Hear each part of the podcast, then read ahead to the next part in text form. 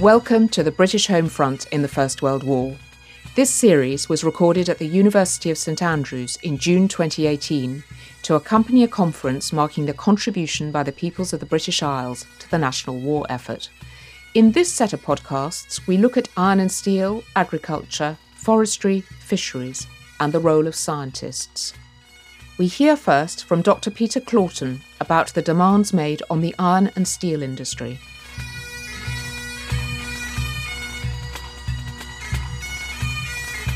I'm Peter Claughton. I'm a honorary research fellow at the University of Exeter. I've been looking at the resources required for the iron and steel industry during the First World War. The iron and steel industry at the outbreak of the war was essentially close to the coalfields for the supply of fuel and close to potential sources of iron ore within Britain. In the northern valleys of the South Wales coalfield, particularly, in Scotland, around the Clyde area, because of the interest from shipbuilding. In England, the Midland areas around the coalfields, and up the eastern side of northern England, areas like Middlesbrough and up towards Newcastle there was a significant element of iron smelting in North Lincolnshire, drawing on ores from that area. There was no steelworking that I'm aware of in Ireland. The outbreak of the war, they were producing pig iron and steel. Pig iron is the cast iron product of the first smelting of the iron. Some of that was used for castings and for forging after it had been refined. The rest was fed into the steel making processes. Now, Britain at this time at the start of the war was very reliant on imported iron ores. When war broke out on the 4th of August 1914, the demands on the steel industry were immediate. There was a requirement for vast numbers of shells. The demand for the steel for that quickly outstripped the capabilities of the steel industry in Britain. One of the problems with the demand for shell steel, particularly, was that it was based on a requirement for hematite steel it was not possible to make shells from steel produced by the basic process, that is, using high phosphoric iron ores. Not only did the British iron and steel industry have to supply shell steel for Britain, it also had to supply the French, because in the early months of the war, German advances in northeast France had cut the French off from the majority of their iron and steel industry, which was based close to the border with Alsace Lorraine. It wasn't until late in 1915 that the War Office and the Admiralty were persuaded to modify the specifications for shell steel to allow certain amounts of the phosphoric iron ores that you found in the English Midlands and in Cleveland in North Yorkshire to be used for producing shell steel. And further concessions were made in 1917 to allow even larger amounts of phosphor. You're talking 0.6 to 0.8% phosphor. If they allowed larger amounts of phosphor in the steel, they found they had problems with the consistency of the steel. It wasn't a homogeneous material. That caused problems with the shells themselves, in that misfires would occur, shells would explode within the barrels of guns. And there was a concerted effort to improve the production of steel from the non phosphoric iron ores but that placed increased demands on the resources required for the industry because the non phosphoric ores only contained around 25% iron, as opposed to hematite ores, which were around 50% iron. And so the demands on fuel and demands on fluxes to release the slag during the smelting process were much greater. Twice as much fuel, twice as much flux. You also need the materials for the linings for the furnaces, the dolomite for the basic linings, silica bricks for lining other parts of the furnaces, and other specialist linings, some of which actually had to be imported because we didn't have enough in this country. This brought problems for the limestone quarries producing flux. They were short of manpower. They encouraged quarrymen to come in from less essential quarry enterprises, particularly things like China clay working in Cornwall to supplement the workforce in the limestone quarries, but still they were short of manpower. And in the end, they started using prisoners of war. One area of the steel industry which changed significantly through the First World War was the production of specialist steels. These were hardened steels for machine tools and armour plating. Large amount of that production was concentrated around Sheffield. One of the changes was the introduction of electric arc furnaces for steel melting. Electric arc furnaces were very effective. They could use large amounts of scrap steel, which put less of a strain on the demand for iron.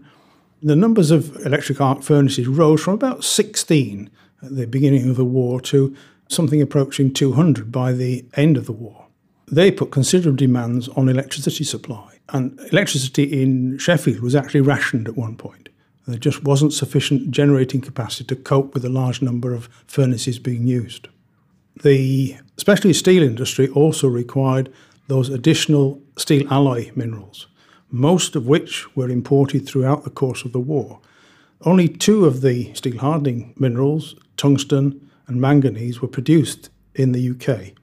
There were three mines in Cornwall which produced tungsten as a byproduct of tin mining. There were also a number of other mines where the tungsten minerals would be cast to one side, thrown away, because they were a contaminant in tin. So a number of mines put in place schemes to rework the waste dumps. This involved significant numbers of women helping the men to sort through the dumps to identify these tungsten minerals and put them to one side to increase production. The demand for fuel was predominantly for metallurgical coking coal. And this is only available in certain areas of the country. And it meant you had to move large amounts of coal and coke around the country. That put demands on transport. One of the problems was that a lot of the steel firms still relied on the old beehive coke oven production. All the byproducts were lost in that, which would be extremely useful to the war effort in providing certain chemicals for munitions production.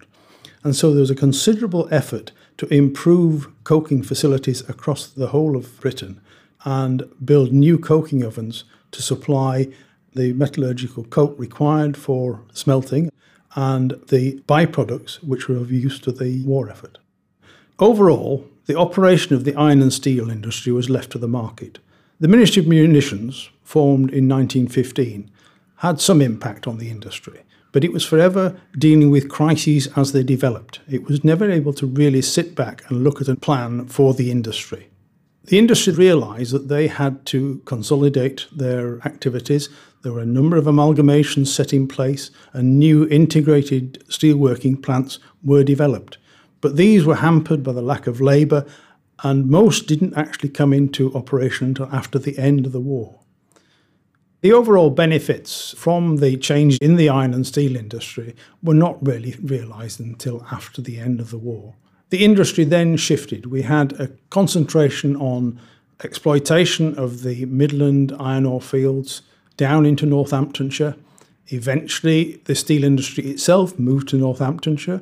In the 1930s, the development of the Corby Steelworks in Northamptonshire moved the industry forward placing it in a position where it could exploit to good effect the resources in the Midland iron ore fields. There were also other benefits of activity during the First World War. A large number of publications came out towards the end of the war and into the 1920s, which provided vast amounts of information on the resources available within the UK. The research largely carried out by the British Geological Survey identified new sources of iron ore, of the steel alloy minerals. These publications were put to good effect during the Second World War. During the First World War, there were serious labour problems, a result of skilled labour, both in the mines and in the steelworks, being called up into the forces, or in the early years of the war, voluntarily enlisting in the forces. In North Lancashire, the mine manager at the Hodbarrow mine many of his miners actually signed up for the forces, and they had to be brought back from the front in 1915 to maintain production at the mine. Lessons were learnt during the First World War in the iron and steel industries. When the Second World War broke out, occupations within that industry were protected.